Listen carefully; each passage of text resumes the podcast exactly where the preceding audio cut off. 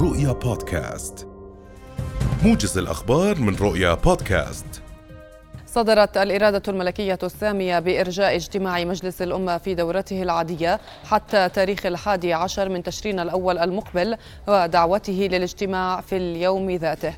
هذا وكانت الإرادة الملكية السامية قد صدرت مطلع الشهر الحالي بفضل الدورة الاستثنائية لمجلس الأمة والتي أقرت فيها جميع مشاريع القوانين المدرجة في الدورة الاستثنائية للدورة العادية الثانية. ومن بينها القانون المعدل لقانون السير وقانون الجرائم الإلكترونية لسنة 2023 تعلن وحدة تنسيق القبول الموحد في وزارة التعليم العالي والبحث العلمي مساء هذا اليوم نتائج القبول الموحد في الجامعات الأردنية الرسمية لمرحلة البكالوريوس للعام الجامعي المقبل. وقال مدير وحدة تنسيق القبول الموحد مهند الخطيب إن الوحدة ستعلن مساء السبت المقبل نتائج القبول الموحد في كليات المجتمع الأردنية لمرحلة الدبلوم المتوسط.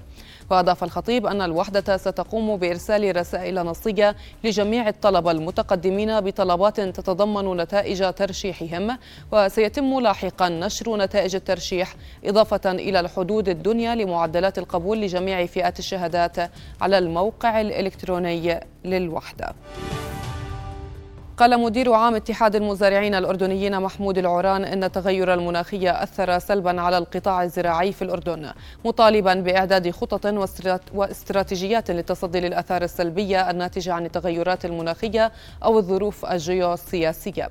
وأكد العران لرؤيا اليوم ضرورة إعادة النظر في التشريعات والقوانين الناظمة للقطاع الزراعي حتى تتناسب مع هذه التغيرات. مطالبا في ذات السياق تخفيض أسعار المياه والطاقة على القطاع إلى جانب تقديم الدعم المباشر للمزارع. اعتبرت منظمة الصحة العالمية والأمم المتحدة لرعاية الطفولة اليونسف أن اللقاح المضاد للحصبة والحصبة الألمانية أم آر آمن وفعال في حماية الأطفال من الأمراض الفتاكة وذلك بحسب بيان مشترك. وبحسب البيان انخفض معدل تغطية التطعيم ضد الحصبة في الأردن بشكل مقلق للغاية منذ تفشي جائحة كورونا. وقالت المنظمتان إنهما تقدمان الدعم المستمر لوزارة الصحة الأردنية في حملة التطعيم الوطنية.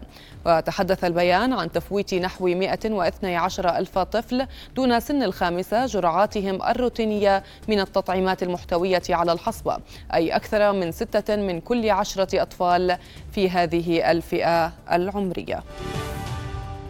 ذكرت مصادر عراقية اليوم أن نحو نصف مصابي حريق الحمدانية في حالة حرجة وذلك بعد إعلان وزارة الداخلية تسجيل 93 وفاة وأكثر من 100 إصابة. وذكرت الداخلية العراقية أن التحقيقات الأولية تشير إلى أن الحادث نتج جراء غياب شروط السلامة مضيفة أن نتائج التحقيق النهائية ستعلن قريبا وستتم محاسبة كافة المتورطين.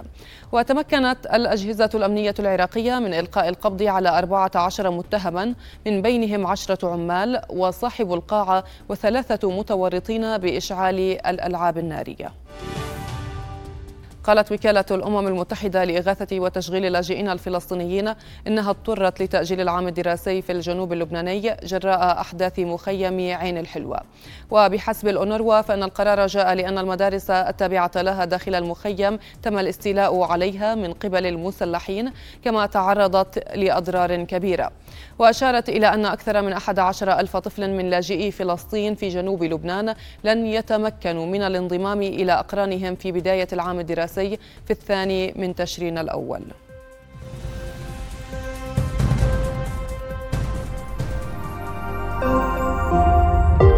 رؤيا بودكاست.